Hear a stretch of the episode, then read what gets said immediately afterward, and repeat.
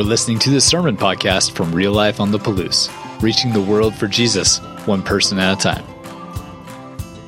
Well, good morning, real life family here. How are you guys doing? All right. And good morning to our real life family online. How are you guys doing? Can't even hear you. No. Uh, super honored and excited to be here. Man, I'm slipping all over this podium because I've put so much hand sanitizer on. I've like, if you saw me shake somebody's hand and then I ran over and put hand sanitizer on right after, that is not new. That is how I've been for a long time. It's just the kind of the way I work. I just like to spread the sanitization of Jesus all around the world. So, um, did anybody? First of all, great job on the video, guys. Appreciate that. Does anybody have the same amount of anxiety that I have around a campfire with kids and burning marshmallows and sharp steel sticks. Have you ever seen that? Like, I just, just someday, I just know it's just gonna be like, just right, right in the face, right in the eyeball, all those things. And they're like, look, my, it's on fire. It's not a sparkler. Okay? It's not a sparkler. It's a burning hot piece of marshmallow. So as we're watching that, I was like, is it gonna hit her? I can't tell. Trying, what's going on? So, um, I'm excited to be here today. I'm excited to share with you what God's put on my heart this week. But even just before, I was thinking about um, the COVID stuff that's happening and how cases are have kicked up a little bit, and not a little bit, a lot of bit. Um, and you know, I have brothers down in Boise where they've, you know, the stage has rewound a little bit, and uh, I want to take a couple seconds. I just feel moved to do this. That that we would just pray as a body together. And not pray like, oh, please, God, help us. But like, pray like He hears the cry of the oppressed. And I don't know that we feel overly like oppressed, but like, God, you know, what do you want um, for me and for us to learn about this? This is not surprising to you, but it's frustrating to me. And what are you trying to teach me through this? And Lord, would you please help us learn? Help the scientists that are studying this. Help us move forward towards any sort of vaccine opportunities. Help us move forward in this understanding of the virus and all those things. And everybody's got an opinion on the virus, right? Everybody's got an opinion on that. I mean, I'm an expert. I've read several things on Facebook. Um, but like this is this is a, a, real deal. Obviously, it's affected a lot of lives. You know, there's uh, people that are are passing away because of this, and praise God that it's not as bad as they thought it was going to be. But I just want to take a, a, minute or two for us to like really get down in your heart and and, and pray silently, and I'll pray at the same time. But let's just take time as a body uh, to pray uh, together for this. So if you would if you would join me, oh Father we come to you, your children. Um, I know that this has not surprised you. You are not a creator who, gets surprised. Oh, I didn't see that coming. But you're a creator that has intentionality. And, and I know that I've learned things through this, Lord, and I would just ask that you would just open my heart to stay teachable. What do you want me to learn through this time? What do you want me to miss through this time, Lord? Show me what where my values were on and where my values were not on. Lord, I ask for your hand upon the thousands and thousands of scientists and medical workers and all the folks that are studying this, that you would open up uh, even more pathways for us to understand what this is and not to be the hero with the cure and forget about all this and go back to whatever we thought was normal. Um, but just open up our understanding of this. Help us to, uh, to remove the politics from this and to hear the cry of the oppressed to hear the cry of your people. Let us focus on your creation, on how we're stewarding the earth you've given us to be in, and how we're stewarding your most precious creation, your, your people. And so, Lord, help us to do that in a mighty way. Lord, I'm going to be specifically, and I ask, Father God, that you would just uh, supernaturally just come come in if it's your will and and and, and help us with this. Help us to move forward in this uh, in a way where we don't lose what we've learned in this, but we can move forward in sharing about you. Show us, show off, Lord. Just continue to show off who you are and that your hand is in, in, in everything that we're doing. I ask you just be with all the families that have lost loved ones from the virus and folks that have lost loved ones that haven't been able to mourn yet. And so, Father God, I just ask for your hand upon this. We ask for this as a body of believers. We believe that you move mountains. You rolled away the stone at the tomb, and that your hand has never left us. So help us, Father. Help us to negotiate and treat each other well as we move through this time. We say this in Jesus' name. Amen. Thank you, guys. So here we are camping in the parables, the parable of the workers and the vineyard, and let's dive right in. Um, the parable of the workers in the vineyard. Uh, For the kingdom of heaven is like a landowner. Have you noticed a trend when you go through the parables? Have you noticed all of this, this wording about the kingdom of heaven is like this? Uh, the kingdom of God is like this. And if you notice that in about 20, so over half of Jesus' parables, he starts them off with the kingdom of God or the kingdom of heaven is like this. So would that make sense that we maybe would pay a lot of attention to what he's talking about when he talks about the kingdom? If he says it over and over and over and over and over again and starts parables, like he, he starts these parables and some of them are obscure and they're weird. So we, we looked at the one is the kingdom of God is like a man who casts seed upon the soil. And we looked at that at the very beginning. He says the kingdom of heaven is like a treasure hidden in the field. And I think we're going to get to that one. Again, the kingdom of heaven is like a dragnet cast into the sea. Okay, cool. What's this kingdom of heaven? The kingdom of heaven will be comparable to ten virgins. Okay, what does that? What does that mean, God?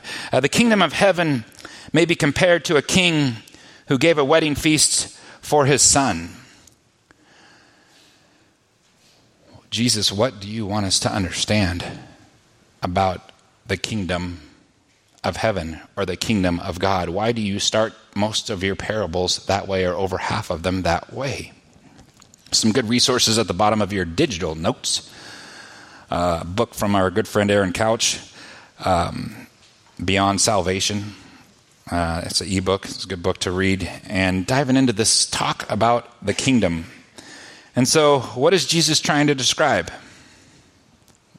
Why does he want us to talk about? Does he want us to say, like, I want you to think about the kingdom of heaven like this, and I want you to think about the kingdom of heaven like this, and the kingdom of God like this?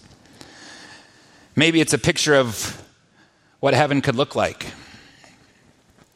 Maybe it's us walking in the garden, hand in hand with our Creator, without shame, without nakedness, without embarrassment, without all of those things. It's going to be like this. Maybe it's what things could look like when we seek and find the pearls of wisdom in his parables.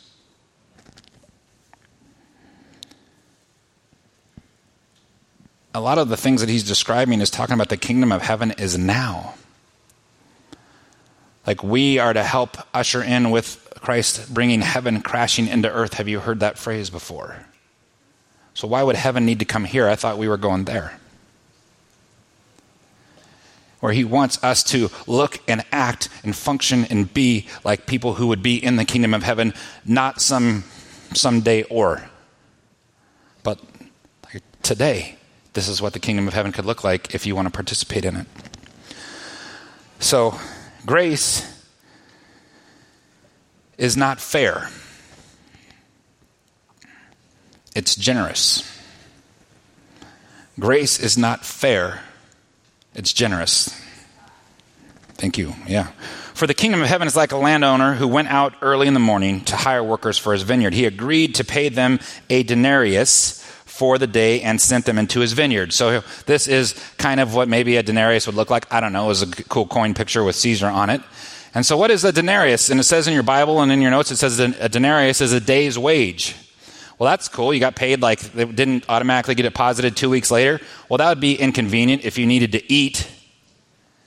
That'd be inconvenient if you needed to feed your family. Most of us have never been in that part, that, that stage in life where you didn't know if you were going to eat or not. You didn't know if you were going to feed your family. So, getting paid a day's wage for a day's work that same day meant that your kid sitting next to you got to eat. This is subsistence farmers working in a field. This is real. Why would Jesus tell a story? Because this is real people in a real place in a real time that needed to eat. And they could relate to this story. Think about the audience and who Jesus is talking to. They could relate to this story. Oh, cool. That's cool. That guy got, those families are going to get to eat. That's good. And he agreed to pay them that denarius uh, for for the day and he sent them into his vineyard. About nine in the morning, he went out and saw others standing around the marketplace doing nothing. He told them, "You also go into uh, go work in my vineyard, and I will pay you whatever is right." So they went. So they have no guarantee of what they're going to get. It's up to the landowner that's going to uh, to give what we call like mishpat. He's going to to give just justly. He's going to give give you what you need. He went out again at noon and about three in the afternoon and did the same thing. And about five, he went and still found others standing around. And he asked them, Why have you been standing here all day doing nothing? Because no one has hired us. I find that phrase interesting because no one has hired us. Did no one see them? Were they late? Did they not get invited? I see that in the Christian world, in the church world. Like, you know, why, well, why didn't you go to church? I was never invited. Well, really. Well, why wouldn't I invite somebody to a place that I'm pretty passionate about unless it was lame? And God is not lame, even though his people are sometimes, right? And so, are you available? Are you available to invite? Do you see people um, that are standing around wondering? You know, we had a pretty cool event, not event, uh, a weekly uh, visit last Thursday with Celebrate Recovery. Any CR folks here? All right. And that happens every Thursday, and you can come to it.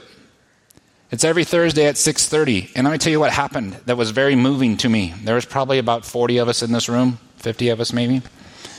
And they had a graduation um, for people who went through a six-month step study. And they had the leaders up here, and they had a group of ladies, and there was I think five or six of them.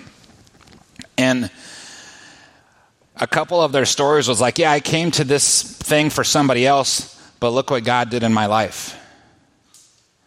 We had ladies up there that God connected that had both lost children.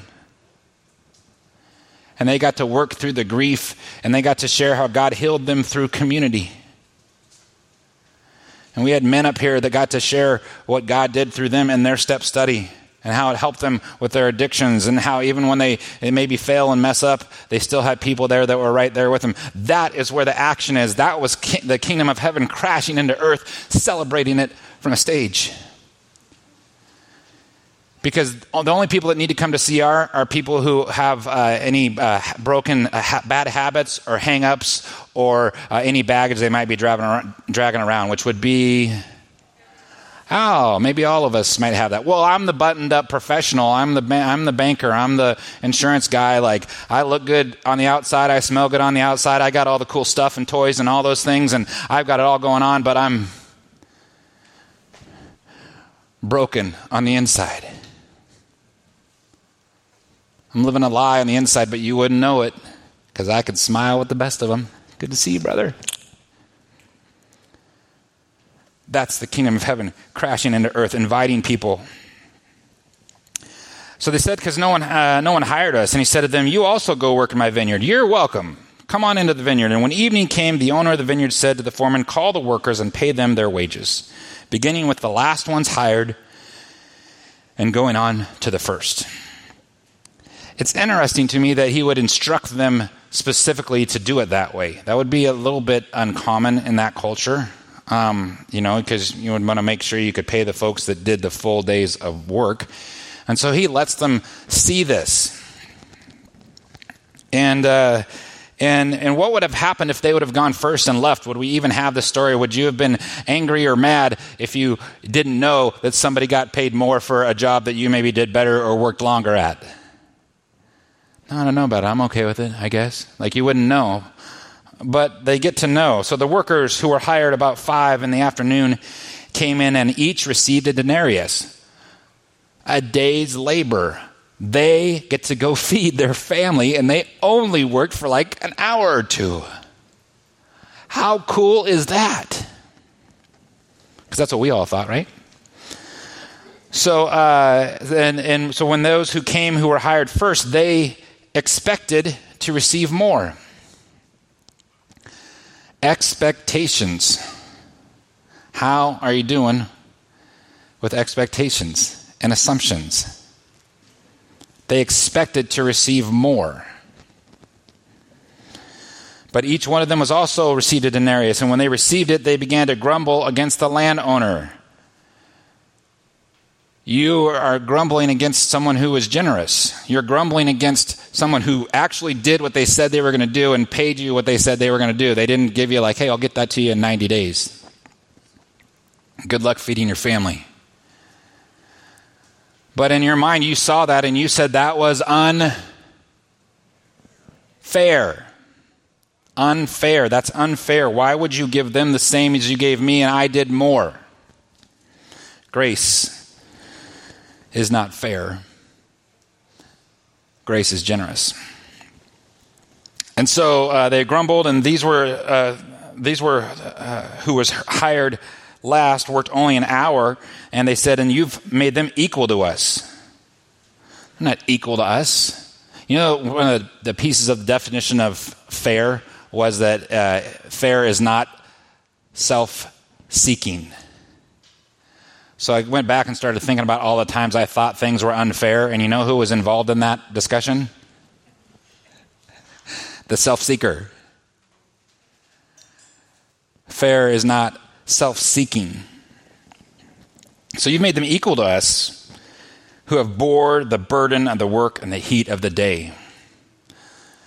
A lot of the teachings on this would be like this is the chosen people, the people who were first, the, the Jews, the Israelites, God's chosen people who bore the heat of the day. And you've made these latecomers. We're latecomers, in case you didn't know. You've made them equal to us. They get the same reward, they get the same payment, and they didn't do all the work. Interesting. But he answered one of them, I'm not being unfair to you, friend. Didn't you agree to work for a denarius? Yeah. Yeah, I did. Take your pay and go. I will give the one who was hired last the same as I gave you. Don't I have the right to do what I want with my own money? Or are you envious because I'm, I'm generous? So the last will be first, and the first will be last. There's kind of a, uh, at the end of uh, Matthew 15, uh, it says, or excuse me, Matthew 19, he ends with that same phrase. First will be last, last will be first. And he ends this, he bookends these things about being first and being last because maybe the people he was teaching had uh, a order of importance and an order of who who was in and who was out and he blows us up right in front of their face yep even those who bore the burden of the heat of the day they're going to yeah they're in and even those who came late on your deathbed they're in. I was thinking about this. What about the what about the the sermon club this guy brought up? What about if you got that money at the end and you're like, this guy is the best ever. I can't so you first you got your money first, you got a denarius, you worked for an hour, you're like, boo, I'm out of here. Awesome. So you're off coming, and guess where you're gonna be maybe the next day? If I only worked for an hour and he gave me a whole day's wages, what would happen if I worked the whole day? I'm going to be first in line. I'm looking for that dude. I'm just going to be like, hey, hi, how you doing? Because I can't imagine what I'm going to get for working the whole day. And did they feel the same way at the end of the next day? So, who decides what's fair? I think about grace and I think about uh, generosity and I'm pretty excited that I didn't get what was fair.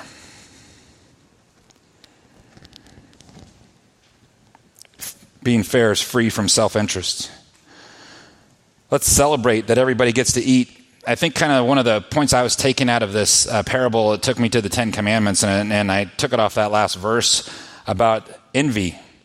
In Exodus 20, 17, it's one of our Ten Commandments. You know, we kind of look at the Ten Commandments as these rules, but a lot of faiths would look at these, whether it's uh, Muslim or, or um, uh, Buddhism, they would look at these Ten Commandments and be like, eh, these are like just kind of universal, like this makes sense. Like it makes sense, like in the human spirit, without even being taught about God or all those things. If you were to read these things, you'd be like, ah, it makes sense. You probably, like you kind of knew as a three year old when you took that toy after you kicked that kid in the head and you took his toy and ran away. You kind of knew that might have been wrong, but you still did it anyway. But there was something within you that knew that. And when I think about the Ten Commandments, and Jesus is like, What are you doing? Why are you coveting? What does coveting lead to? So, so Exodus 2017 says, You shall not covet your neighbor's house. Good news, I'm not.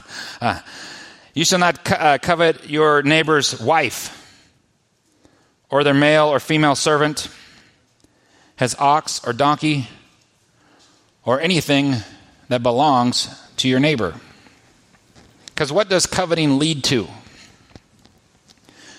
It leads you to thinking that, that, that God isn't seeing you. He's not providing for you. You don't have enough.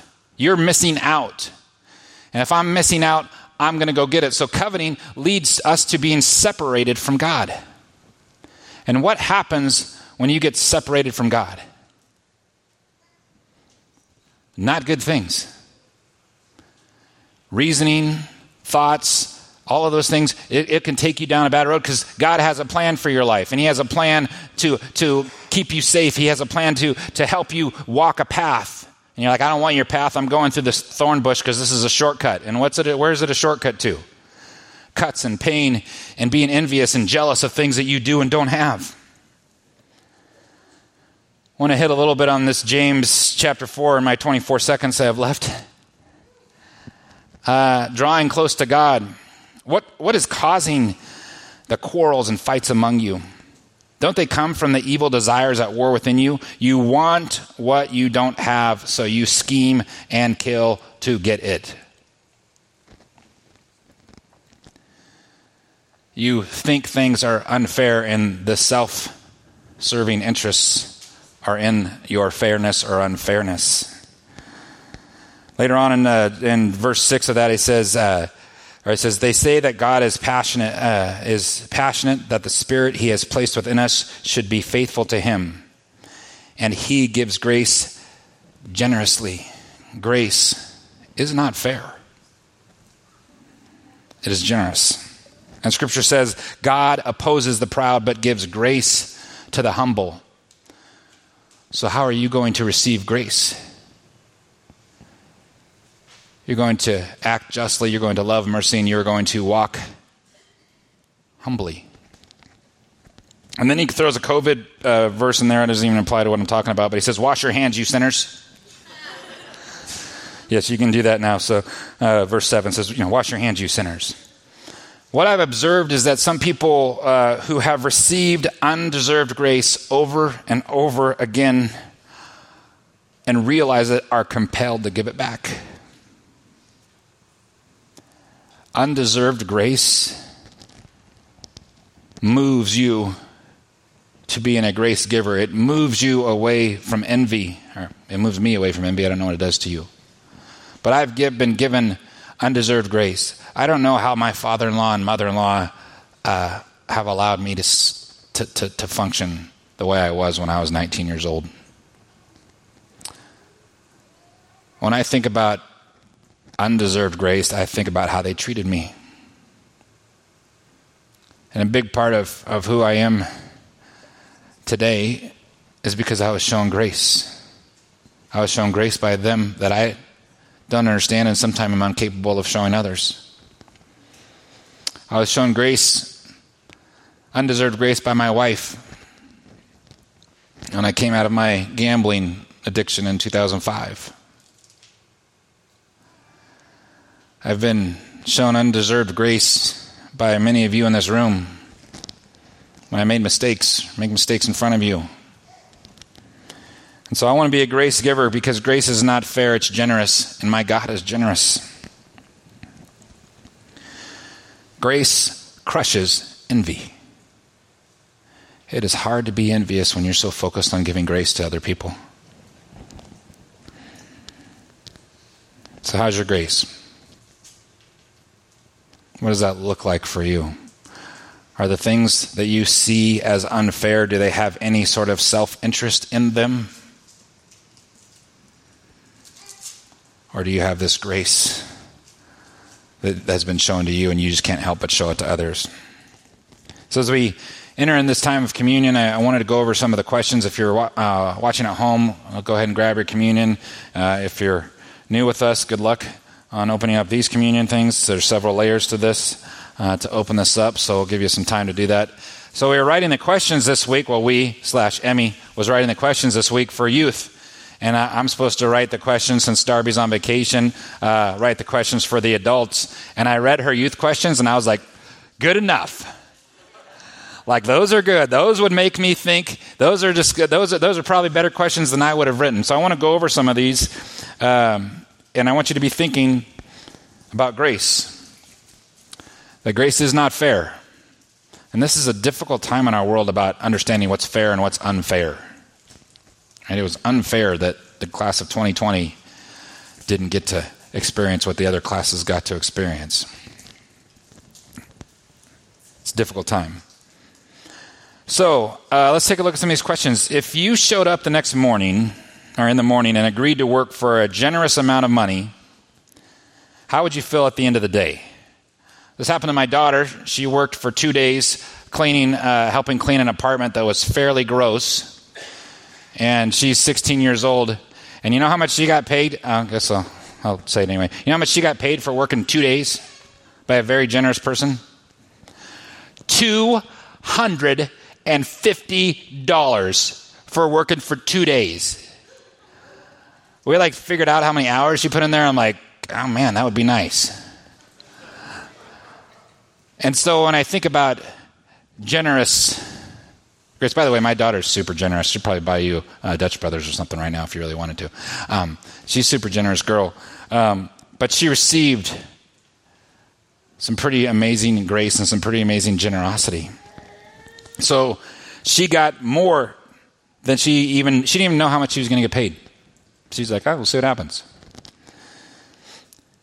Question number two Does that gift of generosity in the form of uh, wages change if someone else walks in at the last minute and receives the same pay? Ellie, if someone came in and only worked for an hour, and then they got, let's say Morgan came in and she only worked for an hour, and then she got 250 bucks as well, how would you feel?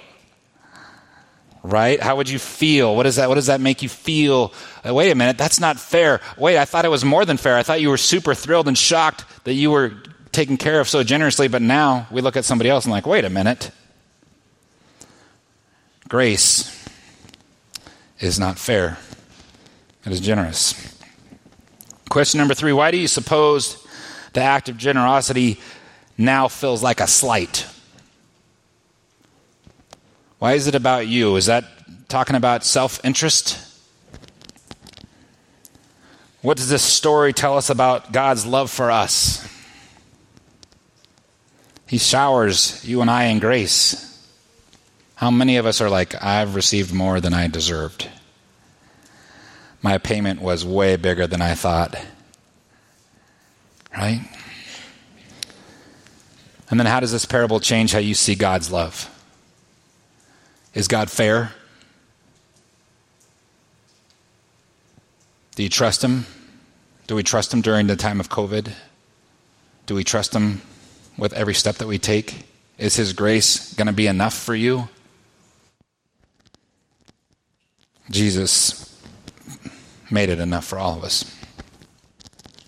So, as we go to the cross this morning, we think about communion I don't think it was very fair what happened to Jesus on the cross. At all. I think it was quite generous. his act was quite generous for me and for you and all of God's children. So the Lord Jesus, on the night he was betrayed, he took the bread, and when he'd given thanks, he broke it, and he said, This is my body, which is for you. Do this in remembrance of me. Let's remember his grace. In the same way, after supper, he took the cup, saying, This cup is the new covenant in my blood. Do this whenever you drink it in remembrance of me, for whenever you eat this bread and drink this cup, you proclaim the Lord's death until he comes again. Let's proclaim his grace. Lord, I just thank you for this time. Um, I hope that uh, this parable sits with us, that it's not just a, okay, cool story, but it's something we would go back to when we start thinking about what is fair and unfair. Start analyzing fair from a point of self interest. Is it unfair if it doesn't benefit me?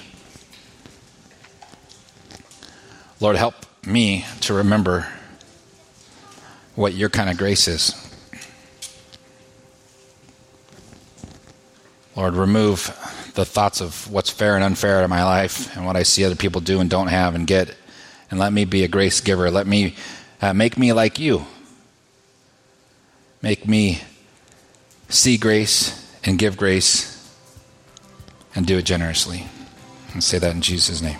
Amen. Thanks for checking out this message from Real Life. You can find out more about us by visiting liferotp.com and connecting with us on Facebook and Instagram. Until next time, have a great week.